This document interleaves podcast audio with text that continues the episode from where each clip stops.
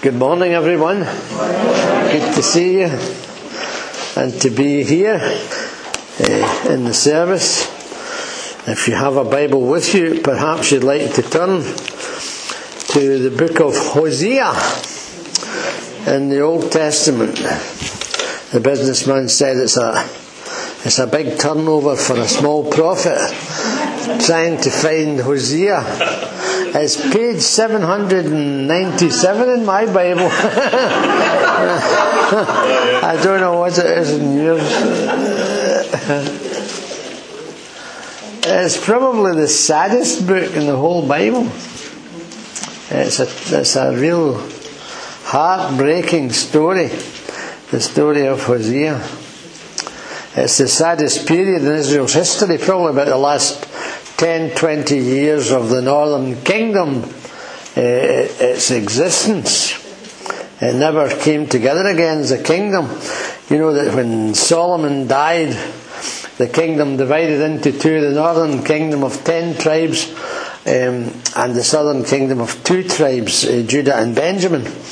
And uh, we're in the, the, the latter part of the northern kingdom, Hosea it was, it was about 10 years after Amos in his uh, uh, prophecies. I'm going to read from chapter 1 and uh, the first nine verses.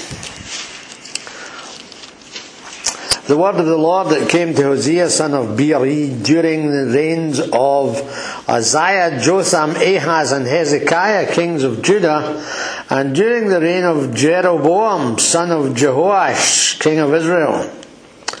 When the Lord began to speak through Hosea, the Lord said to him, Go take to yourself an adulterous wife and children of unfaithfulness, because the land is guilty of the vilest adultery in departing from the Lord.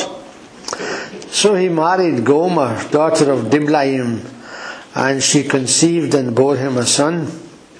Then the Lord said to Hosea, Call him Jezreel, because I will soon punish the house of Jehu for the massacre at Jezreel, and I will put an end to the kingdom of Israel. In that day I will break Israel's bow in the valley of Jezreel. Gomer conceived again and gave birth to a daughter. Then the Lord said to Hosea, Call her Lo Ruhamah for I will no longer show love to the house of Israel, that I should at all forgive them. Yet I will show love to the house of Judah, and I will save them, not by bow, sword, or battle, or by horses and horsemen, but by the Lord their God. After she had weaned Lo-ruhamah, Gomer had another son. Then the Lord said, Call him Lo-ammi for you are not my people, and I am not your God. Oh dear. And then on to chapter 3 and uh, verse 1. We'll read the, the whole of this five verse chapter.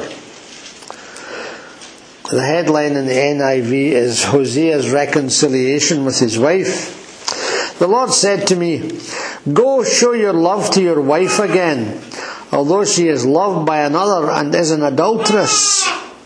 Love her as the Lord loves the Israelites, though they turn to other gods and love the sacred raisin cakes. So I bought her for fifteen shekels of silver and about a homer and a lethek of barley. Then I told her, You are to live with me many days. You must not be a prostitute or be intimate with any man, and I will live with you. For the Israelites will live many days without king or prince, without sacrifice or sacred stones, without ephod or idol. Afterward, the Israelites will return and seek the Lord their God and David their king. They will come trembling to the Lord and to his blessings in the last days. So it's the final years of the Northern Kingdom's history. And I'll raise the question again, as I have before with you what is a prophet? Hosea was one of this group of people called the prophets. He's first of all a man of value. He's called in Hebrew an Ish Elohim. That is a man of God. And right back in 1 Samuel 9 9, when they're looking for the lost ashes of asses of Kish, um, Saul and his servant, the servant says, Come on, we can't find them. Uh, he says, My father will stop worrying about the asses and start worrying about us, he says. And uh, the servant says, there's a man of God, an Ish Elohim in the town, will go and ask for his help. And so that's the first title given to a prophet. He's, a, he's an Ish Elohim, a man of God. It's either, if you're into grammar at all, it's either genitival or adjectival. Oh, are. Um, a man of God means a man owned by God, a man possessed by God, a man taken over by God. Um, uh, that's when it's genitival. Uh, or else it can mean a godly man. It can be adjectival, describing the man. He's a, a godly man, a man of God, a godly man. He reminds people of God, not only in his words, but also in his demeanour and his behaviour. And so that's the first title for a prophet in the Old Testament. He's a man of God. Then there are two other words used. He's either a, a roe or a jose. Um, he's either somebody who sees things. Ra'a means to see, and roe means a man that sees things. he's either a, a, a roe or he's a jose. A jose means a visionary. Um, he has dreams, he has visions. And uh, the, the great thing about the prophet was he shared God's vision of his society and of his contemporaries. Um, he saw things from God's perspective. We all see things from different perspectives, don't we? One man looked, uh, two men looked through prison bars, you know. One saw dust, the other saw stars, you know. They're so different. And the prophets had a view of society that was different from the, the run of the mill view of society. Um, you know, if you'd gone through Israel around the 8th century, the time of Amos, shortly before Hosea, you would have been impressed, I would have been impressed if we had a guide to show us all the new work and building that was going on, the wonderful marble and the, the structures that were going up. But Amos wouldn't have been impressed at all. What did he see? Well, he saw a highly unjust nation where poor folk, uh, they, they had to uh, sleep at night without a plaid. You know, in Scotland, they used to sleep in your plaid, your uh, covering. Um, and folk who were being sold wheat, and it wasn't really wheat, it was the sweepings of the floor where the wheat was and it was it was substandard, definitely. Um, and where the widows had no justice because they had nobody to defend them. And Amos gets steamed up about that. He doesn't get steamed up about um, the wonderful buildings. He's totally unimpressed. He shares God's view of society. And so, a prophet is a man of value, he's a man of vision. And then he's a man of vocation. That's the third. The most frequently used word for a prophet in the Old Testament is a Navi. Well, you know, we talk about an Irish Navi, don't we? Well, a Hebrew Navi was the, the word used for a prophet. We're not sure where it came from. We think it came from Mesopotamia. Um, from uh, between the rivers Tigris and Euphrates, from Sumer or Akkad, and there's a verb there, nabu, which means to call. And so, he's a caller. He's a man who calls people, um, who uses his voice to call people to God.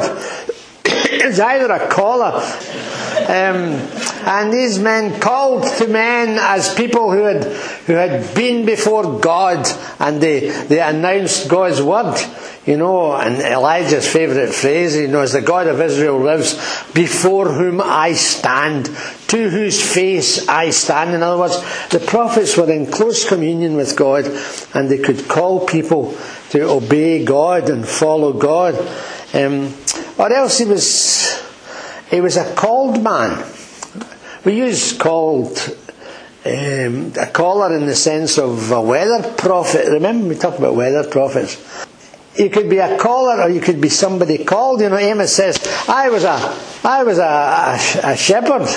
I was looking after the ugly-faced, bandy-legged sheep on the, on the, the slopes of uh, the mountains."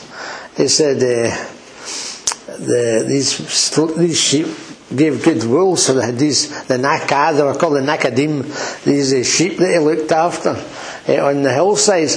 He said, and I was a, we're not sure what it means, a squeezer, pincher, or scraper of sycamore fruit. He gathered wild figs on the mountainside and he had to go down a thousand feet. He was, he was working to earn his living and it took him a lot of hard effort and climbing up and down the hills and looking after the sheep and squeezing out the, or scraping out the, the wild figs. And, um, but God spoke to me and God called me from following the flock and said, Go and serve my people Israel and be their shepherd. So he was a he was either a caller or a called man. And the prophet was a called man. And Hosea was a called man, a man of vision, a man of vocation, a man of God. So the first thing is a communicator defined. I think I've given you a reasonable definition of a prophet this morning. I've done that before with you, but never mind. The second thing I have to say is a covenant defaced. And uh, we, we know all about that in our society, all the graffiti we see around. Uh, there were covenants written up for the public to see. And there are two types of treaties in the Old Testament. There's parity treaties among equals, where uh, David and Hiram of Tyre, the king of Tyre, they do a deal, a trade deal in the Old Testament. That's a parity treaty. Or else you get a suzerainty treaty. It's a treaty between a senior partner and a junior partner. It's a treaty between the conqueror and the conquered. You understand? Um, and most of the covenants that God makes with his people in the Old Testament are suzerainty treaties, treaties with God as the overlord who calls them in to treaty with him, to guard them, to protect them, to provide for them, now that he's their senior figure. Are you with me so far? Oh, they're looking a wee bit sad. Anyway, um, the other thing is a marriage treaty is a suzerainty treaty and there's a husband, the husband's a boss man in Israel, Israel society. He's the senior figure. And uh, one of the, the covenants set out is the covenant between a man and a woman, a husband and a wife. In this case, Hosea and his wife Gomer. And right from the earlier chapters, it's also oh, kind of symbolic Gomer's called the daughter of Diblaim, and Diblaim, uh, I don't know if you like fly cemeteries. You, you, go, you go to the shop and get a fly cemetery. Um, a raisin cake. Well, the raisin cakes were used in pagan worship uh, in dedication to the Baal. They would eat raisin cakes in celebration of the Baal at the Baal sanctuaries. Every district would have its own Baal sanctuary and that she was the daughter of Diblaim. It probably doesn't mean her daddy was called Diblaim. It means she was a Baal worshipper. She was a pagan lady. And here's God calls eh, Hosea to marry this lady. And the lady is described. Take to yourself an adulterous wife. Oh dear and grandchildren and children of unfaithfulness, because the land is guilty of the vilest adultery in departing from the Lord. In other words, here's a covenant defaced. God has brought his people into covenant, But they're not following him any longer. They're away following the gods of the, of the Canaanites. And every place you would have the, the Baal of Auchengeich and the Baal of Millerston and the Baal of Chryston. Every local place had a local shrine with a, a, a statue of the Baal um, and his female consort, uh, a carving, a pole beside the altar uh, dedicated to Baal. And uh, she was usually pictured as holding sheaves of corn because she was a fertility god goddess, and she also was is pictured as a, a pregnant woman. And uh, there they had male and female cult prostitution, which was an, terribly endemic in the land because they picked up the customs of the people around them. And here, here was, I don't think, uh, in trying to understand this, I don't think God would have called her, would have called Hosea to marry a woman who's already like that. I think it would be a woman who, in course of time, would become like that, and that's how the story develops. Because Gomer leaves him. Um, first of all, she has a child. He married Gomer, daughter of Diblaim, and the specific, she conceived and bore him a son. So it's the first child's his child. Um, and is to be called Jezreel because Jezreel is going to be a place of battle and attack. Um, and then later on, um, verse 6 Gomer conceived again and gave birth to a daughter. Then the Lord said to Hosea, Call her Lo Ruhamah, means no pity, not, not pitied. Not pitied, for I will no longer show pity or love to the house of Israel that I should forgive them because they've gone off the covenant. They're away from me. They've defaced the covenant. And then the, second, the third child's born, and he says, Call this child Lo Ami. Am means a people, Ami, my people. Lo Ami, not my people. Okay? They're not my people any longer. They're not behaving like my people. They've broken the covenant. They've left me. They've gone away from me. And just as Gomer left um, Hosea for other men, uh, so God has left his, so Israel has left their God to follow other gods. For she is not my wife and I am not her husband. Uh, it says in verse 2. Ah, chapter 2, verse 2, that's it. Um, she is not my wife, I am not her husband. So here's a here's number and name symbolism.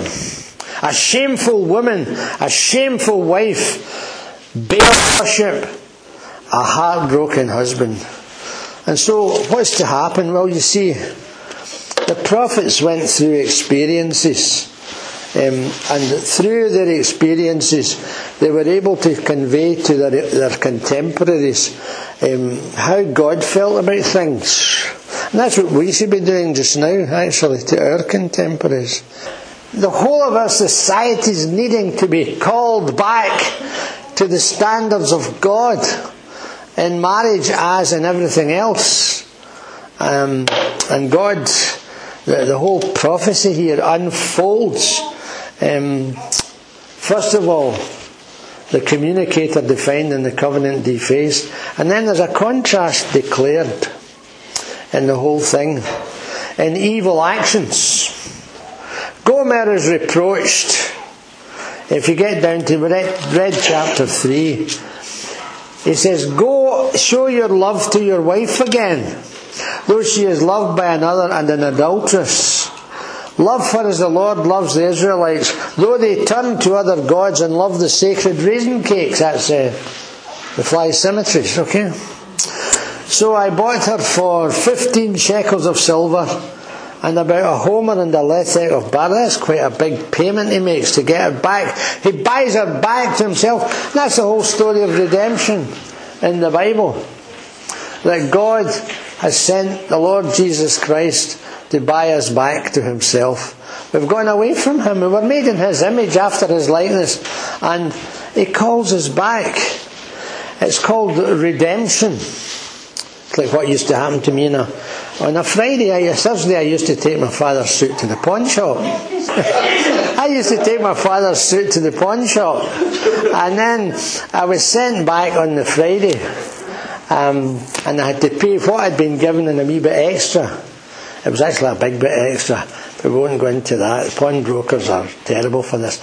So I used to go back with uh, the money and get and redeem my father's suit, buy it back from the pawnbroker, and pay a wee bit interest in addition to what my mother had got from the pawnbroker the day before. It was actually a good way of getting instant cash.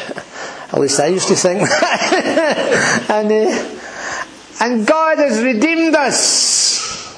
He sent Christ to buy us back to Himself. That's a wonderful story of the gospel. A contrast declared.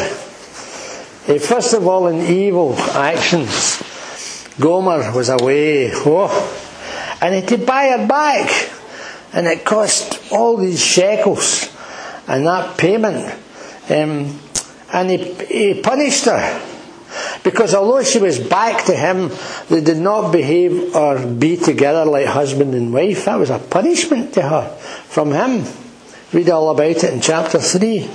It tells her, You are to live with me many days, he says to her, um, but you've not to be intimate with many, any man, and I will live with you. She'd gone away and she had children with symbolic names because Hosea wasn't the daddy of the second and third child. It tells us in chapter 1. So there's reproach and then there's punishment and then there's restoration. Uh, restoration is uh, Gomer is called back into close relationship again with Hosea. So there's a contrast declared in evil actions, the infidelity of Israel's there in the, in the prophecy, and their independence. They don't need God to rule over them. They're going to rule over themselves, and they're going to follow the gods of the land, and so on. We all need to be brought back to God, and the Lord Jesus Christ is the way back to God. There's a way back to God from the dark paths of sin. There's a door that is open, and we may go in. At Calvary's cross, it's where we begin when we come as a sinner to Jesus. There's infidelity, there's independence, there's intrigue, there's false prophets and priests giving out phony messages, false stories. There's immorality galore. There's ingratitude to God for all His goodness to them.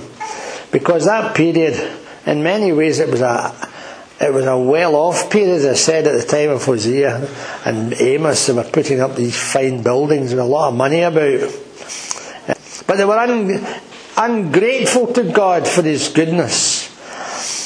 And so the contrast is declared in their evil actions. And the contrast is declared in vivid pictures. There used to be a series of articles in the Reader's Digest. Do you ever read the Reader's Digest? And the wee definitions, you know blood is thicker than water and it boils quicker, you know, that sort of stuff. And uh, I used to read the Reader's Digest. There was a thing in the Reader's Digest called Towards More Picturesque Speech, and it was a sort of vivid uh, way of putting things. And Hosea would win a contest for that any day of the week if you look through his prophecy, if you've got time this afternoon. uh, there's one of a, uh, a heated oven. and a half baked cake in chapter 7. He says, um, Their hearts are like an oven, they approach him with intrigue.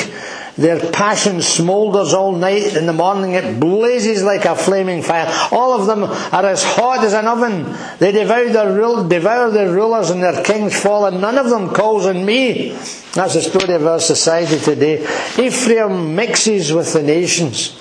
Ephraim is a flat cake, not turned. The bakers among the ladies know all about that. You, know? you ever make scones and you burn one side and the other side's raw? You're, uh, uh, well, that's it. He says they're like, they're like a half baked shower. they're burning on the one side and raw on the other. Uh, overdone in their pagan activities underdone in their devotion to God. And so, from that passage alone, some scholars have thought that Hosea was a baker to trade. Because he knows all about ovens and how they bank up the fire and how you burn your cakes and all that sort of stuff. And then there's, there's a stubborn heifer, there's a good picture of them in chapter 4 and verse 16. The Israelites are stubborn, like a stubborn heifer. How then can the Lord pasture them like lambs in a meadow? Imagine a big cow, a big bull, uh, stubborn, refusing to do what you want it to do. That's what they're like. They're like a stubborn heifer, he said. They're like half baked cake. Their love is fickle. Chapter chapter 6 and verse 4. What can I do with you, Ephraim? Ephraim's a sort of trade name for the whole of the ten tribes in the north. What can I do with you, Ephraim?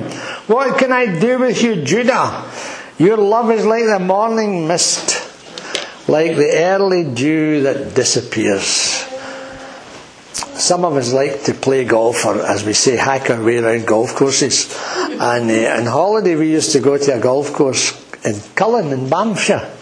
And one of the great sights of my life has been standing on the seventh tee at Cullen, overlooking Cullen Bay about eight o'clock in the morning. We get to this, the seventh hole, or round about that. We used to go out early. And there would be the mist there. And in the summer, occasionally, we got sunshine in those days, it seems. You remember you missed the summer once you went in for a haircut. Well, it was it was good. We seem to always have good summers up Cullen, and you could be standing in the seventh tee. It's 203 yards to the green. There's a burn behind the green. There's a hillside on this side, and uh, and then the sun comes out, and the mist that was there disappears. And he says, "What's your love like?" It's like the mist, he says. It's like the early dew of morning. You've got in a song, haven't we? Has passed away at noon. It's temporary, it's fickle, it's untrustworthy, it's unsteady. And he uses the image again in chapter 13 and verse 3. He says, uh, Therefore they will be like the morning mist, like the early dew that disappears like chaff swirling from a threshing floor. The imagery in Amos is fantastic. They're under judgment in chapter 13. Um, he says to them, I cared for you in the desert in the land of burning heat. When I fed them, they were satisfied. When they were satisfied, they became proud and forgot me. So, you get all this image of judgment. I will come upon them like a lion, like a leopard. I will lurk by the path like a bear robbed of her cubs. I will attack them and rip them open. Like, like a lion, I will devour them. like a wild animal, will tear them apart. Vivid, vivid, vivid pictures. It's an amazing book. Hosea, you should, you should read it sometime. It's terrific. There's a contrast declared then. There's a, a, key concept in the whole book. There's a one word that's the key to the whole book. Um, the Hebrew word, the chesed. You say it with ha, like a Scottish loch, back in your throat. Chesed. And uh, it's translated various ways. It's translated as love. It's translated as loyalty. it's translated in the Revised Standard Version everywhere all the time as steadfast love. Steadfast love. And it's the love of God in this wonderful prophecy is pictured as real chesed. Um, there's a famous Old Testament scholar called George Adam Smith in the 19th century, and he said that the best phrase for it is leal love. He used a Scottish phrase, leal love, L E A L hyphen love. Leal love, it means loyal love.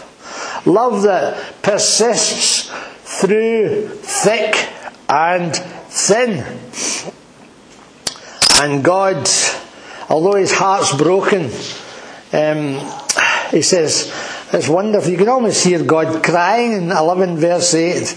How can I give you up, Ephraim?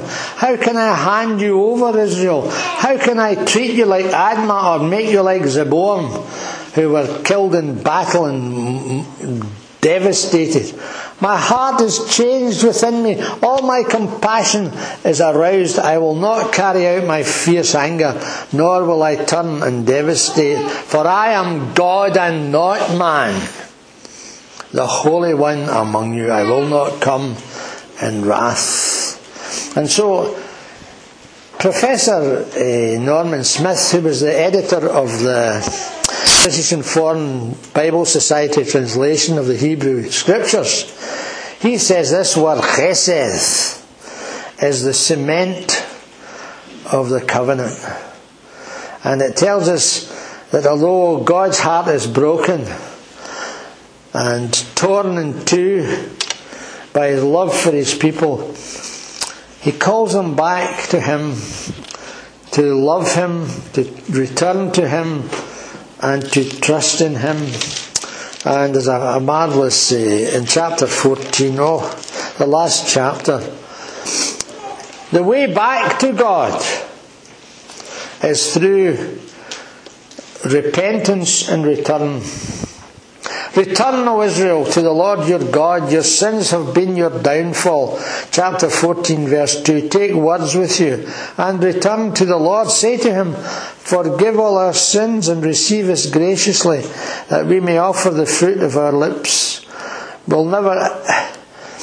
Assyria cannot save us, will not mount war, war horses, will never say again, Our gods, to what our hands have made, and for in you the fatherless find compassion.